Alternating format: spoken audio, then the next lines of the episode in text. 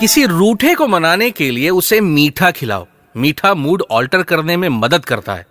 खराब मूड को अपलिफ्ट करता है और ये बात और भी पुख्ता हो जाती है जब भगवान को किसी रूठे को मनाने के लिए मीठे का सहारा लेना पड़े। भगवान जगन्नाथ ने पहली बार ये प्रथा शुरू की थी पुरी में माँ लक्ष्मी को मनाने के लिए। क्योंकि माँ लक्ष्मी भगवान जगन्नाथ, उनके भाई और बहन के साथ रथ यात्रा पर जा नहीं सकी। भगवान जगन्नाथ ने जो मीठा ऑफ़र किया था, वो असल में था छेना, और इस पॉडकास्ट का नाम है फ़ूड ट्रेल्स विथ हेम वैसे देवी देवताओं की कहानियों के, उनकी लीलाओं के सार जानने के लिए आप रेड पॉडकास्ट का holy trails by Himanshu Sharma भी सुन सकते हैं। वहाँ भगवान की बात होगी और यहाँ फ़ूड ट्रेल्स मेरे यानी हेम के साथ भगवान के प्रसाद, छेना की आज हम बात करेंगे। तो शुरू करते इससे पहले कि मैं टेक्निकल डेफिनेशन और वेस्टर्न लॉजिक्स के बारे में बात करूँ, आपको पहले ही बता दूँ कि छेना और पनीर और कॉटेज चीज़ और चीज़ सबका इंग्रेडिएंट सेम है, दूध और नेचुरल एसिड प्रोसेस में फ़र्क आता गया और छेना से पनीर फ़र्क हो गया और बाकी के चीज़ का भी इन्वेंशन होता चला गया।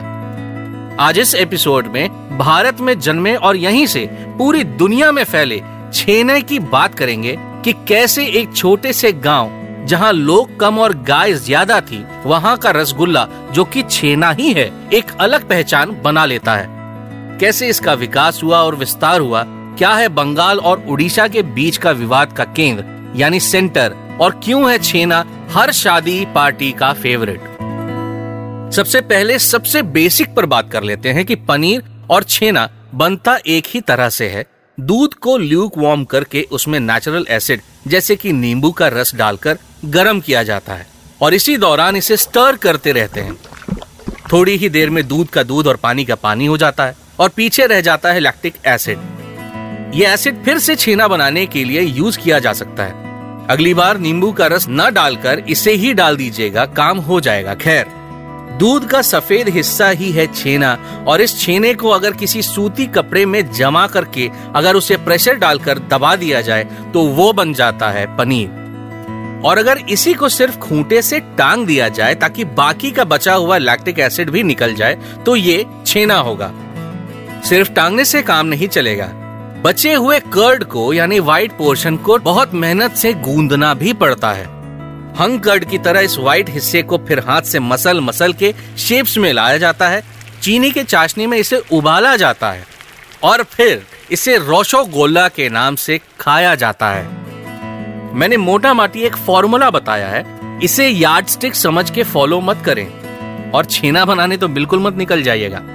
आपको एक आइडिया दे दिया है ताकि सिंप्लीफाई करके आपको बताया जा सके कि ये कैसे बनता है।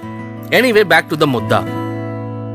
मिठाई की दुकान में एक अलग डेडिकेटेड सेक्शन जिस चीज़ ने क्लेम की है, उसकी कहानी इतनी इंटरेस्टिंग होगी, आप अंदाज़ा भी नहीं लगा सकते। ओडिशा और बंगाल के बीच मतभेद की वजह है रसगुल्ला, जिसे प्रोनाउंसिएशन में रॉ, शो, गोला भी कहते हैं। दोनों इलाके क्लेम करते आए हैं कि ये उनकी इजाद है, और अभी हाल में ही इस मीठे का श्रेय दिया गया बंगाल को। बंगाल सरकार की निरंतर की गई कड़ी मेहनत को आखिरकार सरकार ने माना और जीआई टैग फाइनली हुआ बंगाल के नाम। अब ऑफिशियली रोशोगोला बंगाल का है।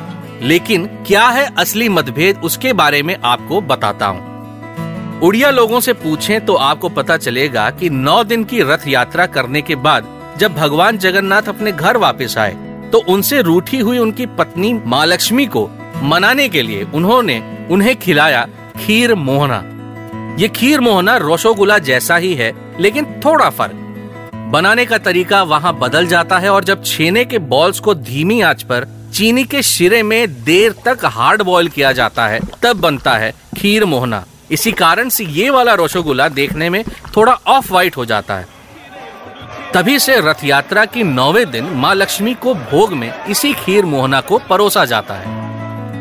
अब एक और इंटरेस्टिंग स्टोरी और सुना देता हूँ। आखिर ये पर्टिकुलर मिठाई वहाँ उड़ीसा में इतनी फ़ेमस क्यों और कैसे हो गई? क्यों का आंसर तो आपको पता ही है कि भगवान का खाया हुआ मीठा है तो भक्तों को तो प्रिय वैसे भी हो जाना है। कैसे फ़ेमस हुआ इस बात पर बात कर लेते हैं। एक कहानी के मुताबिक, एक मंदिर के पुजारी ने गाँव वालों को दूध से दही स्लैश छेना बनाना इसलिए सिखाया, क्योंकि वो इस बात से परेशान थे कि एक्सेस दूध को गाँव वाले यूँ ही फेंक दिया करते थे। घर में सबके खाने पीने के बाद बचे हुए दूध का वो करते भी क्या? उस जमाने में कोई प्रिजर्वेशन टेक्निक तो थी नहीं। जब भुवनेश्वर के बाहरी इलाके में पहाला गाँव वालों को इस टेक्निक के बारे में पता चला तो वो इसे प्रैक्टिस में ले आए। और फिर पहाला के लोगों ने छेना बनाना शुरू किया और फिर पूरा का पूरा इलाका पहाला रोशोगुला के नाम से जाना जाने लगा। खैर, जो असली बात है, वो ये है कि खीर मोहना वैसे तो बनाने के तरीके से सिमिलर है, लेकिन बंगाल में नौबिन चंद्र दास जी ने अठारह सौ अड़सठ, यानी कि 1868 में मिठाई की एक दुकान खोली। जल्द ही वो मिठाई की दुकान बंद भी हो गई। कारण था, ऐसा कुछ नया वो बेच ही नहीं रहे थे, जिसे खाने के लिए लोग उनके पास आए। नौबिन चंद्र दास उस जमाने के इलॉन मस्क टाइप के इंस्पायरिंग पर्सनालिटी थे। उन्होंने हार नहीं मानी और फिर से हिम्मत जुटाई और एक्सपेरिमेंट किया। दूध से बने छेने को चीनी के शिरे में तब तक उबाला गया जब तक कि वो अंदर से एकदम सॉफ्ट और स्पॉन्जी ना हो गया। उनका ये एक्सपेरिमेंट इतना सही हुआ कि एक समय के बाद नोबिन चंद्र बंगाल के आइकन बन गए। लोग उनके बनाए रोशोगुला के ऐसे फ़ैन हुए कि कस्में खाने लगे। और तो और, गुरुदेव रविंद्रनाथ टैगोर के चाहने वाले, उनके लिए कोई और रोशोगुला ले जाते तो वो स्पेसिफिकली बताते हैं कि अगली बार नोबिन की दुकान से ले आना। Imagine Nobel prize winner Rabindranath Tagore being specific about a sweet ये था क्रेज रोशोगुला का और ऐसे थे नोबिन चंद्र दास के प्रशंसक। छेने की कहानी बस इतनी ही नहीं है। आप सुन रहे हैं रेड पॉडकास्ट का फ़ूड ट्रेल्स विथ हिम और मेरे Instagram ID at the rate Hemu है पर इस पॉडकास्ट से जुड़े कैसे भी और कोई भी फीडबैक मुझे डायरेक्ट आप भेज सकते हैं। फेसबुक पर मैं हेमेंद्र धर के नाम से आपको मिलूँगा। एक ज़रूरी बात जो मैं ज़रूर कहना चाहूँगा और चाहूँगा कि आप अपना पूरा ध्यान मुझे दें, क्योंकि बोलचाल की भाषा में बच्चे तो बच्चे, बड़े भी ये गलती करते हैं। गुलाब जामुन और रसगुल्ला को मिक्स करते रहते हैं। और इस बात से मुझे बड़ी दिक्कत है दोनों का शेप एक जैसा है, चीनी का सिरप कॉमन होगा। इसके अलावा ना तो स्वाद सेम है, ना रंग, ना इंग्रेडिएंट्स फिर भले मानुस ऐसी गलती करते क्यों हैं? अगली बार किसी ने ऐसी गलती करी तो प्लीज़ मेरी भोली शक्ल को याद करिएगा और इस करुणा भरे गले को भी। और बस मेरी खातिर उसे टोक दीजिएगा। अगर कोई कंफ्यूजन है तो एक बार फिर से मैं आपको क्लियर कर देता हूँ, ध्यान से सुनिए। रोशोगुल्ला या रसगुल्ला बनता है छेने से। गुलाब जामुन बनता है खोए और मैदे के मिक्स से। खोए को मैदे के साथ इस अनुपात में मिक्स किया जाता है कि पानी से गूंदने के बाद इस डो के छोटे छोटे बॉल्स बना लिए जाएँ। फिर इन बॉल्स को गरम तेल में तला जाता है, गोल्डन ब्राउन होने तक। गोल्डन ब्राउन होने तक इसे डीप फ्राई करते हैं और फिर डुबा देते हैं चीनी के शिरे में। गरम गरम बॉल्स चीनी के घोल को पूरी तरह से सोख लेते हैं और बन जाता है हमारा गुलाब जामुन। गुलाब के रंग साथ जामुन। ये सिर्फ़ बोलने और समझने के लिए है। असल में ये गुलाब के रंग का नहीं, बल्कि हल्का भूरा होता है, लेकिन रोशो गोला जैसा सफ़ेद तो बिल्कुल ही नहीं। सो अगली बार कोई गलत बोले ना तो प्लीज़ हाँ? एकदम, वही हाँ। वैसे आपने राजभोग का नाम सुना है? अरे, रोशोगोला का रहीस कजिन नहीं समझे? अरे ये वही है रसगुल्ला, लेकिन केसर के यूज़ के कारण येलो और अंदर सेंटर में ड्राई फ्रूट की फिलिंग। और हाँ साइज़ में थोड़ा बड़ा। ऐसे समझिए कि रॉयल रसोगुल्ला। वैसे इतने हल्के में मैंने राजभोग को प्रेजेंट किया कि सुन के आप भी इसे घमंडी और नकचड़ा समझ बैठे होंगे। आई एम सो सॉरी ऐसा मैं नहीं करना चाहता। बस बताने के लिए मैंने आपको ऐसा बोला। एक्चुअली बात बस इतनी सी है कि हिंदुस्तान का इतिहास इतना पुराना है और यहाँ के लोग इतने ज़्यादा सामर्थ्यवान और समझदार थे कि उन्होंने हर चीज़ को हर बार नेक्स्ट लेवल ले जाने की सोची। हर तबके के लिए हर चीज़ बनाई गई। पैसे वाले हैं तो उनके लिए भी ऑप्शन है लग्जरी है और कम पैसे वाले हैं तो उनके लिए भी ख्याल रखा गया।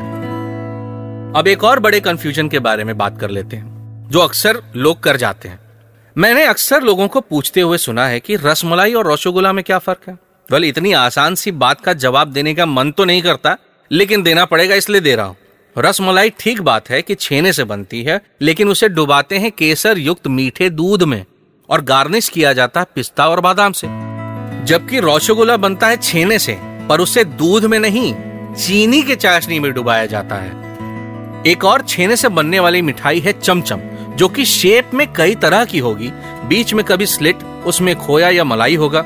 और डूबा होगा कंडेंस्ड मिल्क में, माने गाढ़े मीठे दूध में। अनलाइक रोशोगुला जिसमें शेप कांस्टेंट है स्फेरिकल गोल, हर तरफ़ से गोल और इवन चमचम चपटा भी हो सकता है। कभी गोल, कभी नहीं, लेकिन स्पियरिकल कभी नहीं होता और चीनी के चाशनी में नहीं डुबाया जाता। भारत में हर मिठाई की दुकान में आपको ये सारे आइटम मिलेंगे। आपके शहर में कहा मिलता है बेस्ट रसोगोला मुझे मेरे Instagram handle at the rate Hemu हैना पर डीएम करके बताइए। मेरा नाम है हेम और आप सुन रहे थे रेड पॉडकास्ट का फ़ूड ट्रेल्स विद हेम अगले एपिसोड में एक और कहानी खाने से जुड़ी। मिलते हैं जल्द। खाते रहो, बनाते रहो और खिलाते रहो।